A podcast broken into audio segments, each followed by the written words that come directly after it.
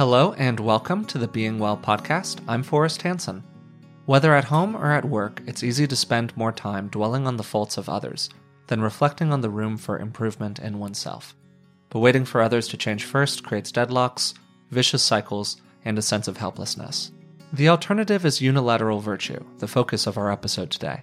Unilateral virtue occurs when we draw on autonomy, empathy, compassion, and kindness to be honorable and responsible, even when others aren't. Unilateral virtue sounds great in theory, but can be a real challenge in practice. So, to help us develop this critical skill for relationships, I'm joined today by Dr. Rick Hanson. So, how are you doing today? I'm good. This is one of my absolute favorite topics. Yeah, great. I've been looking forward to talking about unilateral virtue with you because same thing for me. I think it's one of those things that's obvious when you say it and it's profoundly important, but there's a lot of complexity that's kind of hidden under the hood of the car, so to speak. Yeah. It's one thing to kind of say, like, sure, just be nice to people and take total responsibility. And it's quite another to really do that in practice. So, to kind of frame the conversation, my understanding is that unilateral virtue basically comes from your experience working with couples. Is that more or less correct? Yeah. I would see these couples come in, A Mhm. and B, Mhm. and A would have a complaint about B, and B would have a complaint about A Mm-hmm. of one kind or another. And then it would become a deadlock in which essentially A would say to B, You need to change. B would say to A, Well, you need to change. Sure. And then A would say essentially, Okay, I'll change, but you 1st Mm-hmm. And then they would just grind to a halt. Yeah. And I started realizing that both for them and myself, frankly, in many, many different kinds of relationships, the way to break out of that deadlock was to operate by what could be called in a same thing in other ways, Mhm. the 80 20 rule. All right, put 20% of your focus on how they could be a better fill in the blank partner, friend, colleague, teacher, child. All right, fine. But what about the other 80%? Clean up your own side of the street, people in glass houses should not throw stones, etc., etc. So that was the genesis of it all. And for me, part of what made it transformative, honestly, Forrest, was shifting out of the notion that if I responded to the complaints of others, that was them beating me, or I was Mm, losing, mhm. knuckling under, or Yeah. being dominated by them. And the real reframe of this was to realize that the most self interested, strongest, Mm. most skillful, best odds play I could make would be to focus on cleaning up my own side of the street. I was doing it for me. Sure, I was doing it for them, but doing it was the best way to take good care of myself. I think that's really well said. For me, that script that you pointed to in the beginning, the sort of I'll do something for you if you do something for me, Yeah. it really moves the nature of our relationships towards this feeling of kind of value exchanges of various Mm. kinds. Right. You know, just sort of a stance of the only reason that I'm doing something good for you is because you're doing something good for me. Yeah. And that long term becomes very fundamentally problematic.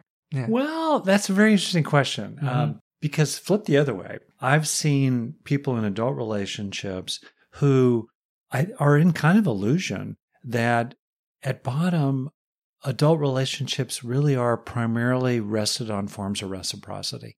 In other words, with a child, if you have a duty to a child, or let's say to somebody else, no matter what you get from the relationship, you have a duty to that person, Mhm. whatever it might be. But in long term adult relationships, we need to get as well as to give. Mhm. So, one way also to think about this unilateral virtue topic is that it's not uh, forever necessarily with a certain person. What I mean by that is not that uh, unilateral virtue has some kind of half life, and if they don't shape up, then you can just go back and be a mean and nasty and horrible person. No, it's more like that as you operate yourself Mhm. by doing your share of the work, holding up your end of the log, being appropriate in relationships, being unobjectionable yourself. Uh, as you do that, you're going to watch and see what they do. Mm. And if after some reasonable, depends on the person what's reasonable, but after some reasonable amount of time, a few weeks in a row, let's say, maybe a month or two, uh, if after you operate with unilateral virtue and you really start to observe that other people are unwilling to shift themselves, especially after you ask them to shift themselves, then, well, you reserve your rights Mhm. long term. And since you've been willing to operate with unilateral virtue, when you do exercise the rights you've reserved, you then tend to feel more confident about that and more entitled in a healthy sense to exercising your rights as you see fit. Mm-hmm. Yeah, no, I think that's that's really well said. To maybe clarify a little bit, I think that in general in our relationships, things work more smoothly when we Mm-hmm. operate from a stance of not I'm doing Y for you because I want X, but because I want to give you Y. right. And to trust True. fundamentally that the other person will naturally respond positively Yeah. by giving us back X. But I think the point you're making about the kind of um, that the natural exchange economy of a relationship is really fair and really deeply true. That ultimately we have to get something in order to continue giving something long term. yeah, this is really useful for us. You're you're you're naming in a sense timeframes. yeah, sure. And I think that really Mhm. helps because if our expectation is, well, I was nice to you and you weren't nice to me immediately, sure. we're going to tend to be upset. Mm, But on the other hand, if we think, you know, I've been a good guy here for multiple interactions in a row, well, over that larger time frame, you betcha. Sure. I'm going to kind of see what's happening over there. And I do have an expectation hmm that if I'm going to sustain good treatment of you, hmm I'm hoping for and feel frankly entitled to good treatment in return. And if I don't get that good treatment over time, well, I'm reserving my rights. Yeah, long term, I think it makes total sense to do something we've talked about in the podcast in the past, which is that idea of scaling the relationship to the size of its reliable Right. foundation. Yep. And I think that that um, that framework Yeah. is a really useful way to speak to the common critique Yeah. of unilateral virtue, which you've kind of given already so far, which Yeah. is this idea that you'll be a doormat if you're nice to other people yeah. and that they'll just kind of step all over you. It's like, well, there's a reasonable limitation on all of those things, which is what you're speaking to so far. Yeah, it's kind of like lighten up about the short term Hmm. Sure. returns to you Mhm. from other people and get serious and get on your own side about the long term returns to you from other people. Mm-hmm. So, in that framework, kind of simply put, what if you're in a situation where you feel like you have been acting with unilateral virtue Right. and someone else hasn't? How can you identify that? Do you have any thoughts or suggestions for exiting from that kind of a situation? Ways to scale that foundation? Anything along those lines? That's a big one. Let's let's use a couple of examples. So, one is around keeping agreements.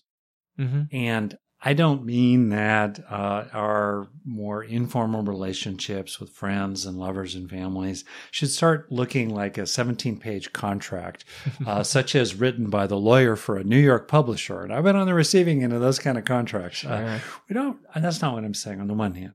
On the other hand, uh, as we've talked here, the foundation of relationships is trust, and the foundation of trust is reliability. Mm. And the foundation of reliability is fulfilling uh, implicit or explicit agreements in reasonable ways with each other. So it's really very, very fundamental.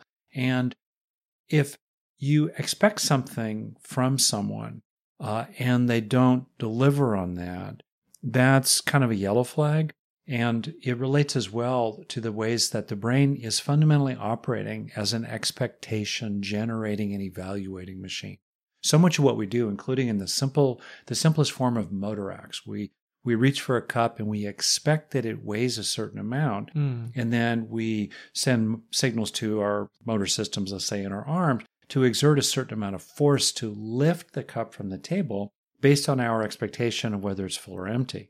And you know what it's like when you expect that a cup is full and you exert a lot of force to lift it, but in fact it's only about a quarter full. We're constantly doing that. And we're constantly doing it as well in our relationships. Here too, we have this general principle, the evolution of the brain, that more sophisticated functions like relationship functions are laid on top of simpler and therefore in evolutionary time more ancient sensory motor systems such as perception, expectation, and reperception. Mm. All right. Mhm. So it's a big deal to have your expectations violated, uh, and especially agreements that are explicit, uh, not kept by other people. Then the question is what happens next? Mhm. Because we're going to continually do stuff with other people. Can we be counted on to repair and to recreate a framework of trust and therefore agreement? That's the key Mm, question. mhm. So let's suppose that in a relationship, you are trying to form clear agreements with people that you depend on, including people that you're a roommate with, or that you work with, or that you're lovers with, or married to. You're, you depend upon them.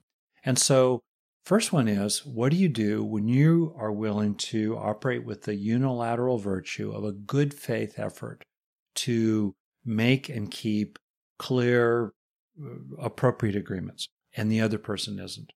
I think that it really is useful to flag early on norm violations, expectation violations, broken agreements, and not to just let it sail by because then it becomes the new normal.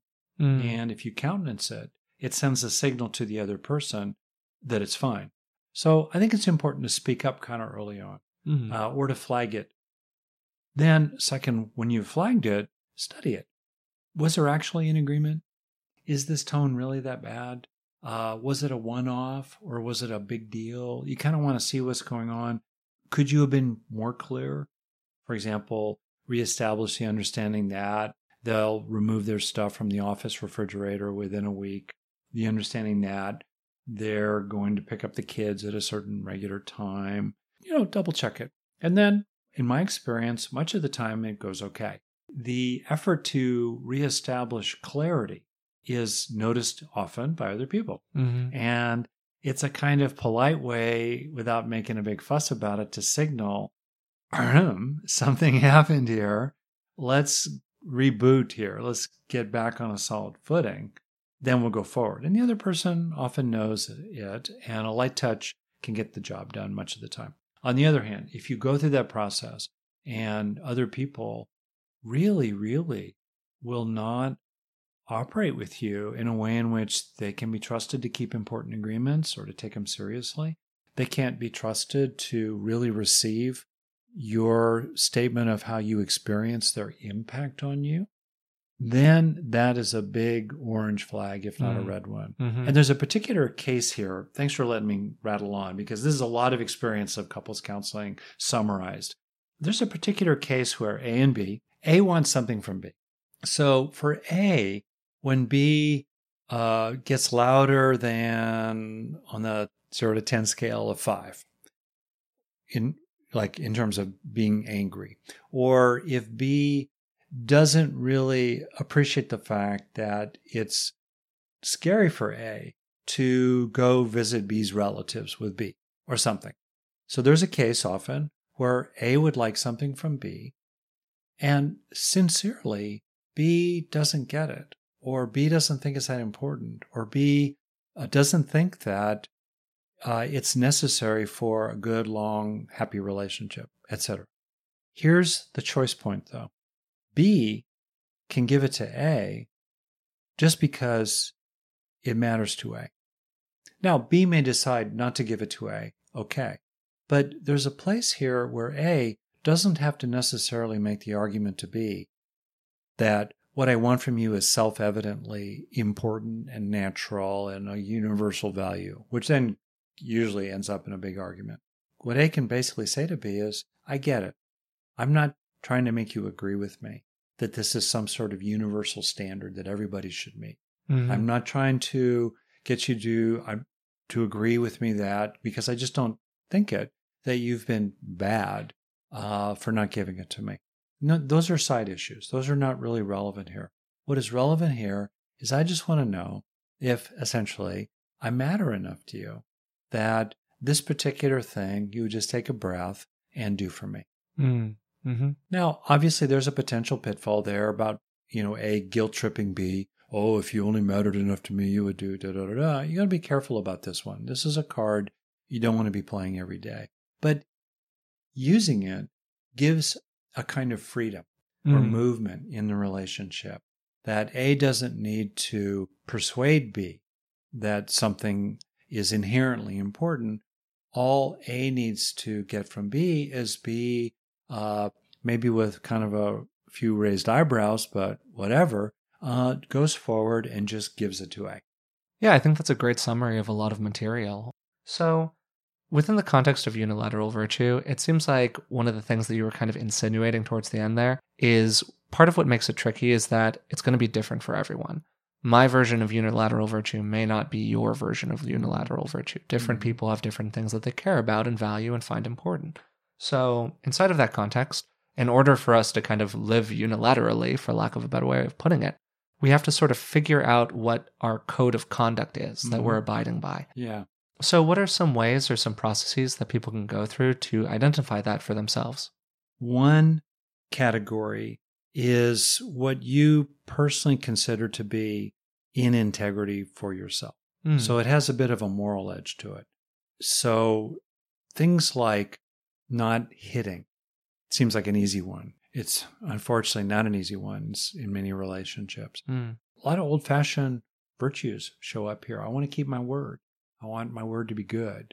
I want to generally practice the golden rule. You know, I want to relate to other people as thous to my I, in terms of Martin Buber's formulation of three kinds of relationships I, thou, I, it, and it, it, which I believe we've talked about before. Mhm.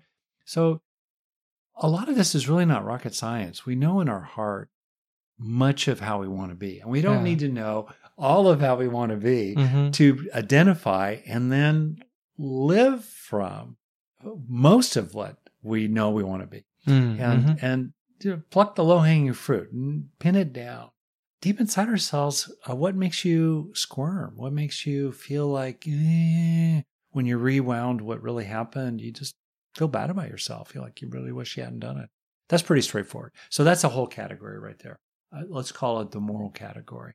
And then I think there's a second category where it's about skillfulness Mm, mhm. in which you, which I find enormously interesting and rewarding and, and positive and hopeful, you uh, are always interested in getting better Mm, without getting hard on yourself for how you're not there yet and not getting caught up in the future, but in ways that are useful. Explore, well, how can I go to bed tonight a slightly more skillful spouse than when I woke up in the morning, a slightly more skillful parent or boss or therapist? And then you get interested in that. And that too then becomes your own internal game.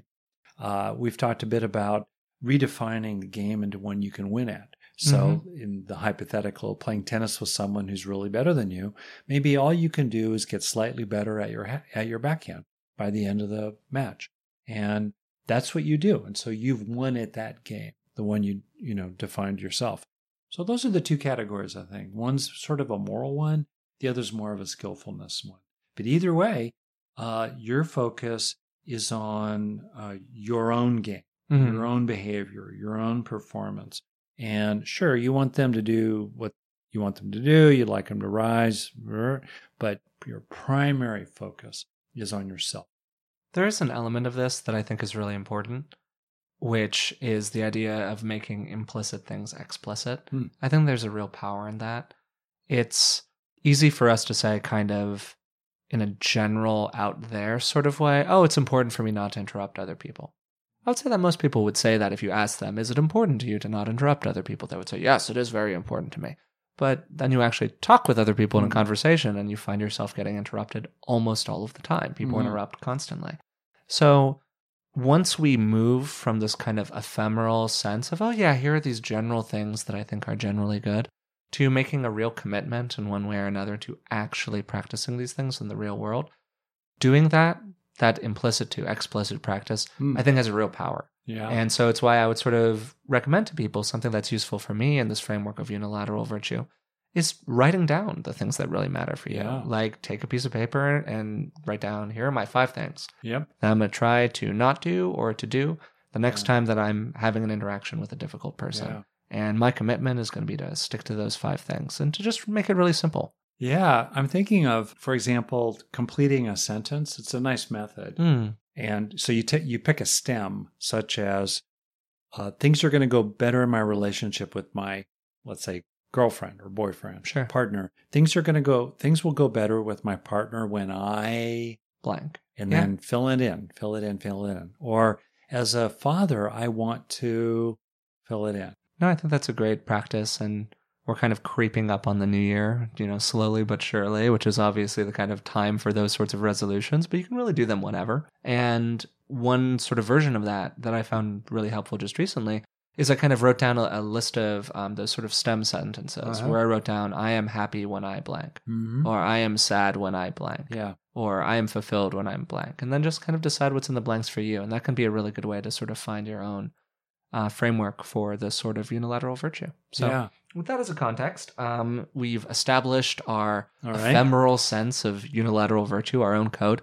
What are some of the things that we can do to stick with it over time? Hmm. Because, you know, it's really easy to go to the gym for a day and it's Yeah. really hard to go to the gym, you know, every other day for a year Hmm. or to kind of recommit to it when we sort of fall off the wagon.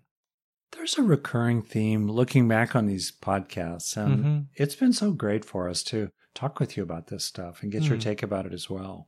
The recurring theme is to exercise what in psychology has a very fancy term internal locus of control. Mm. And this has to do with this powerful theme, which has a ton of research related to it, about the distinction between locating the causes in your life outside yourself or inside yourself. hmm Uh, a different way of saying more or less the same thing. Do you feel at effect or do you feel at cause? Mm. Or using the language of what's called object relations, a kind of spin off branch or aspect of psychodynamic theory. Are you object referenced in the sense of are you really constrained by and bound to the quote unquote objects in your life, the other people, or uh, more abstract things like classes of people, men as a class of people, uh, children as a class of people? Are you caught up with that? Are you dependent upon, or are you object referenced, or are you in a in the general sense of the word self? Are you self directed? So these are just different ways of saying that there's a very profound process, I think, in which we claim two seemingly opposite poles or Mm. positions. hmm On the one hand, uh, we recognize the ways in which we are a local expression of a vast sea of causes, and that we're part of a great net of other of people and the world and nature, blah blah. Okay. There's also the truth of independence, of really claiming autonomy, like we've talked recently, and focusing in relationships uh, in terms of what's my responsibility, what's my agency, how can I create effects here, how can I make things better, rather than just complaining about how they need to make things better. It's a profound process, actually, to, in effect, reclaim your own power. And part of reclaiming that power means reclaiming your responsibility for how things go in your relationships. That's a very deep thing. And I think if, if people are committed to that, if that's an ongoing process, and if that's a distinction that really is alive in the mind of someone between being inner directed and other directed or Mhm. other referenced, then uh, unilateral virtue tends to naturally follow because Mhm. it's unilateral. Uh, that's the origin point of unilateral virtue. hmm In any case, uh, knowing what your rules are, knowing what your do's and don'ts are, really is really helpful, uh, especially when you're upset. It's easy to exercise unilateral virtue when everything's going your way. But when you're in the condition known as HALT in Alcoholics Anonymous, Mm. H A L T, hungry, uh, angry, lonely, tired, that's when, that's when you need to halt. In other words, so it, really helps to have these laid out as almost rules for yourself or precepts you take. People can take precepts. It's really powerful to summarize your list of, uni- of unilateral virtues uh, and recommit to them every day. I know people who do that, uh, including in a religious framework. That too can be really, really powerful. hmm I think that's a great broad framework for commitments to unilateral virtue. To add some sort of specific, maybe more granular things inside of that framework, one of the themes in what you're saying here is to make sure that your state is positive before wandering into a potentially challenging situation with somebody else. Hmm. So, however, that means that you're going to be filling your own cup, whether that means you're taking a nap or you're getting something to eat, or you're looking out for your own needs, or you are checking in with yourself psycho emotionally and making sure that you're in a Mm. state where you're capable of acting from unilateral virtue. I think that's a really important first step. So, fill your own cup. Then, kind of more interpersonally, I think that what you see a lot, what you might call irritation leak hmm when we feel yeah where where we feel like we've really been killing it and when we feel like we've been doing really great for an Mm. extended period of time and other people aren't holding up their end of the bargain it's really easy to have that kind of leak out in our tone this Mm. even when we really think we're being careful to have that moment of hey i would like it if you did x Yeah. to come out a little bit more, hey, I would like it if you did X. And so it's going to be really important to sort of bring that in in order to continue operating from our own framework and continuing to kind of track our own behavior on our side of the street. Totally true. So one thing about you, you may not notice because you're you're the fish that doesn't realize it's wet, Mm. is that I've seen you many times, Forrest, be obviously frustrated about something or irritated about something, hmm and yet how you conduct yourself uh, with me, with other family members, Sure. and I've seen you do this with other people, Mm. is almost always very well regulated. You're not phony. I mean, you choose your words carefully. Sure, there's a little heat behind them, and uh, but it's it's not horrible. And and really rapidly, you you move to a soft landing. There's a little back and forth, bing, bing, bing, and then I don't. I, I'm just kind of amazed often, actually, Mm. watching you do that. Hmm What's your secret? Well, I think there are probably two layers to it. Um, the first one is that it's not that I don't experience irritation.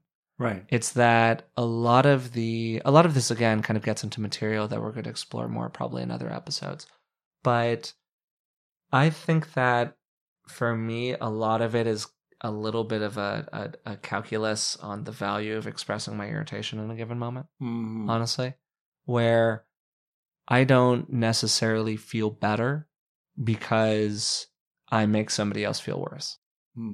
and often if i come at something from that stance of irritation then it just prolongs that irritating experience Mm. so the fastest way to kind of get out of the frying pan Mhm. and run away from the fire altogether Ah. is to kind of just tap out a little bit. If I've decided in a moment in interaction that I'm I'm too irritated to speak from the heart with somebody else or I'm too then often the fastest way to do that is to kind of just like nod your head and be like, all right, this is just not going to happen right now and we can engage this material at some Mm. later date when we're all a little bit a little bit more clear in the air. Um so that's sort of part 1 is that's kind of pragmatic. Uh, part two is just understanding that often when I make, wake up in the morning, I'm going to feel fine, Ah. which is sort of a weird thing to say, maybe on a certain Yeah. level. Oh. But time heals a lot of wounds. Yeah. And realizing that, not to get all meta here, but my experience is very temporary Mm. and will transform into another experience sooner rather than later, I think really helps kind of view things with a little bit of a leveler head. Yeah. So those are two things that help me in that kind of expression of, of calm Yeah. um, and care with somebody else when I feel like I've been in an irritating interaction. That's great. That's deep. As one other small thing, kind of an interpersonal element, I think that forgiving other people their communication lapses is a huge part of interacting effectively with other people. And here's kind of what I mean by that. No one's batting a thousand here. Mm. we live inside our own minds. So whatever we say to us is deeply true and right because we live inside of our own mind and we wouldn't be saying it if we didn't think it was deeply true and right, right? So to us, we might be batting a thousand and we hold other people to that inside our own mind standard of being right all the time. But the reality is that we all have foibles, we all have bad moments with others, all of that good material. And I think that it's important to kind of recognize that even when somebody else is being challenging, even when somebody says something that we don't like, I try to give people passes a lot, um, as much as reasonably possible. And of course, there's some things that are unpassable, and you need to have that good consciousness of the moment when, like, this shall not pass to a certain extent, and you need to really kind of reevaluate your relationship. But right up until that moment, I tend to assume that other people are operating from good faith. Mm. And more often than not, that assumption has served me well in my relationships with other people. That's great. That's humbling, actually. To it's interesting, really, to just go well. like what's the hit rate or the accuracy rate Yeah. uh, uh, that I am appraising other people as having on average. So if I think Mm, other people mhm. are right 90% of the time, 80% of the time, let's Sure. say, you know, on average, why do I think my hit rate is better than their average hit rate? Yeah. Really?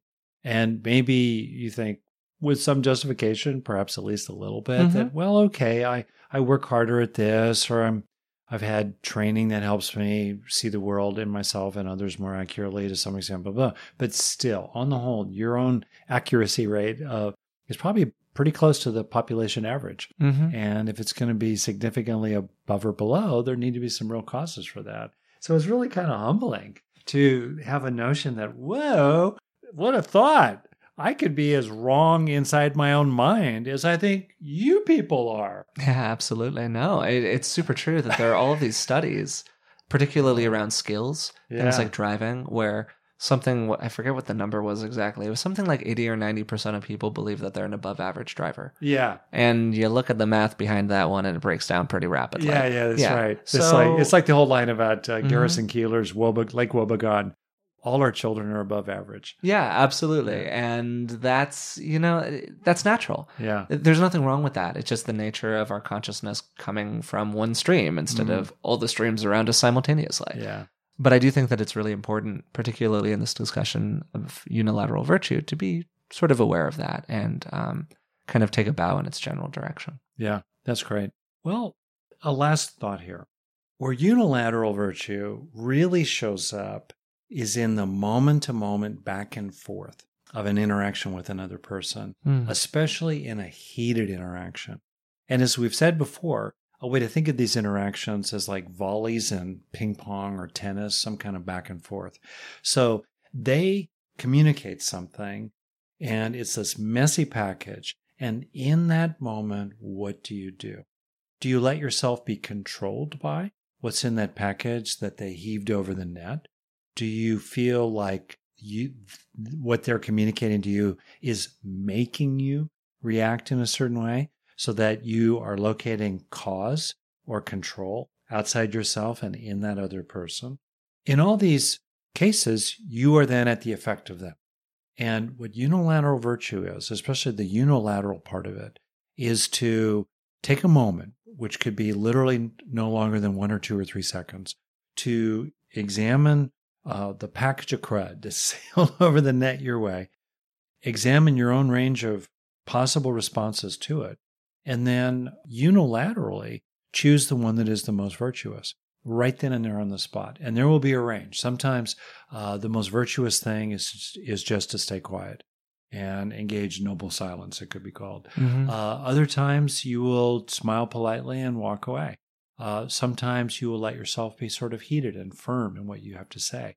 But it all has to do with your unilateral, uh, autonomous choice as to what would be your wisest, most virtuous option given the range of authentic possibilities. Mm. Mhm. And that moment, I think, is so critically important. And it Mhm. will blow the mind often of other people where they're really crummy, nasty, stupid, uh, over the top. And you maintain your own dignity, you maintain your own ground while communicating uh, in a responsible and clear and uh, ethical way. And that is a very powerful communication itself to other people and tends to settle them down. It's not perfect, but it's a good best odds strategy. Uh, and over time, with repetition, this is your best odds strategy for gradually eliciting good treatment from other people. And if you don't get that, well, you have you will have really placed yourself on the high moral ground. All right, I think that's a great note to conclude today's episode on. So, today's episode was focused on unilateral virtue. We began by defining unilateral virtue as basically cleaning up your side of the street, regardless of somebody else's behavior on theirs. Of course, as we said very early on, there's a time limit to this. You're not going to continue to express unilateral virtue with somebody who continuously steps on you over time. And if you feel that you're in a relationship where somebody else is consistently exploiting your sense of unilateral virtue, then it makes sense to scale that relationship to the size of its reliable foundation, whether that be by minimizing your interactions with that person or exiting it potentially altogether. We talked about some of the benefits that unilateral virtue can bring to your relationships as a whole. You then spoke for a little while on what somebody can do if they feel like they're in a relationship where they're being used as a doormat by somebody else, where that mutual sense of virtue is not being respected by both parties. We then moved into the more practical elements of this, deciding what your code is. How can you go about choosing something that makes sense to you? Some basic practices for that, including writing it down or otherwise go through going through a process of identifying what really matters to you. Then finally, we closed with tactics you can use inside a interaction or more broadly to come back to that sense of unilateral virtue when you feel like you're starting to fall off the wagon a little bit. So, we hope you enjoyed today's episode. If you did so, we'd appreciate it if you would leave a rating and subscribe to the podcast through the platform of your choice. It helps other people find it, and we really do appreciate it. We hope you'll join us again next week when we conclude the strength of intimacy with a special episode focused on managing and coming to peace with the natural undependability found in our relationships with other people. Until then, thanks for listening.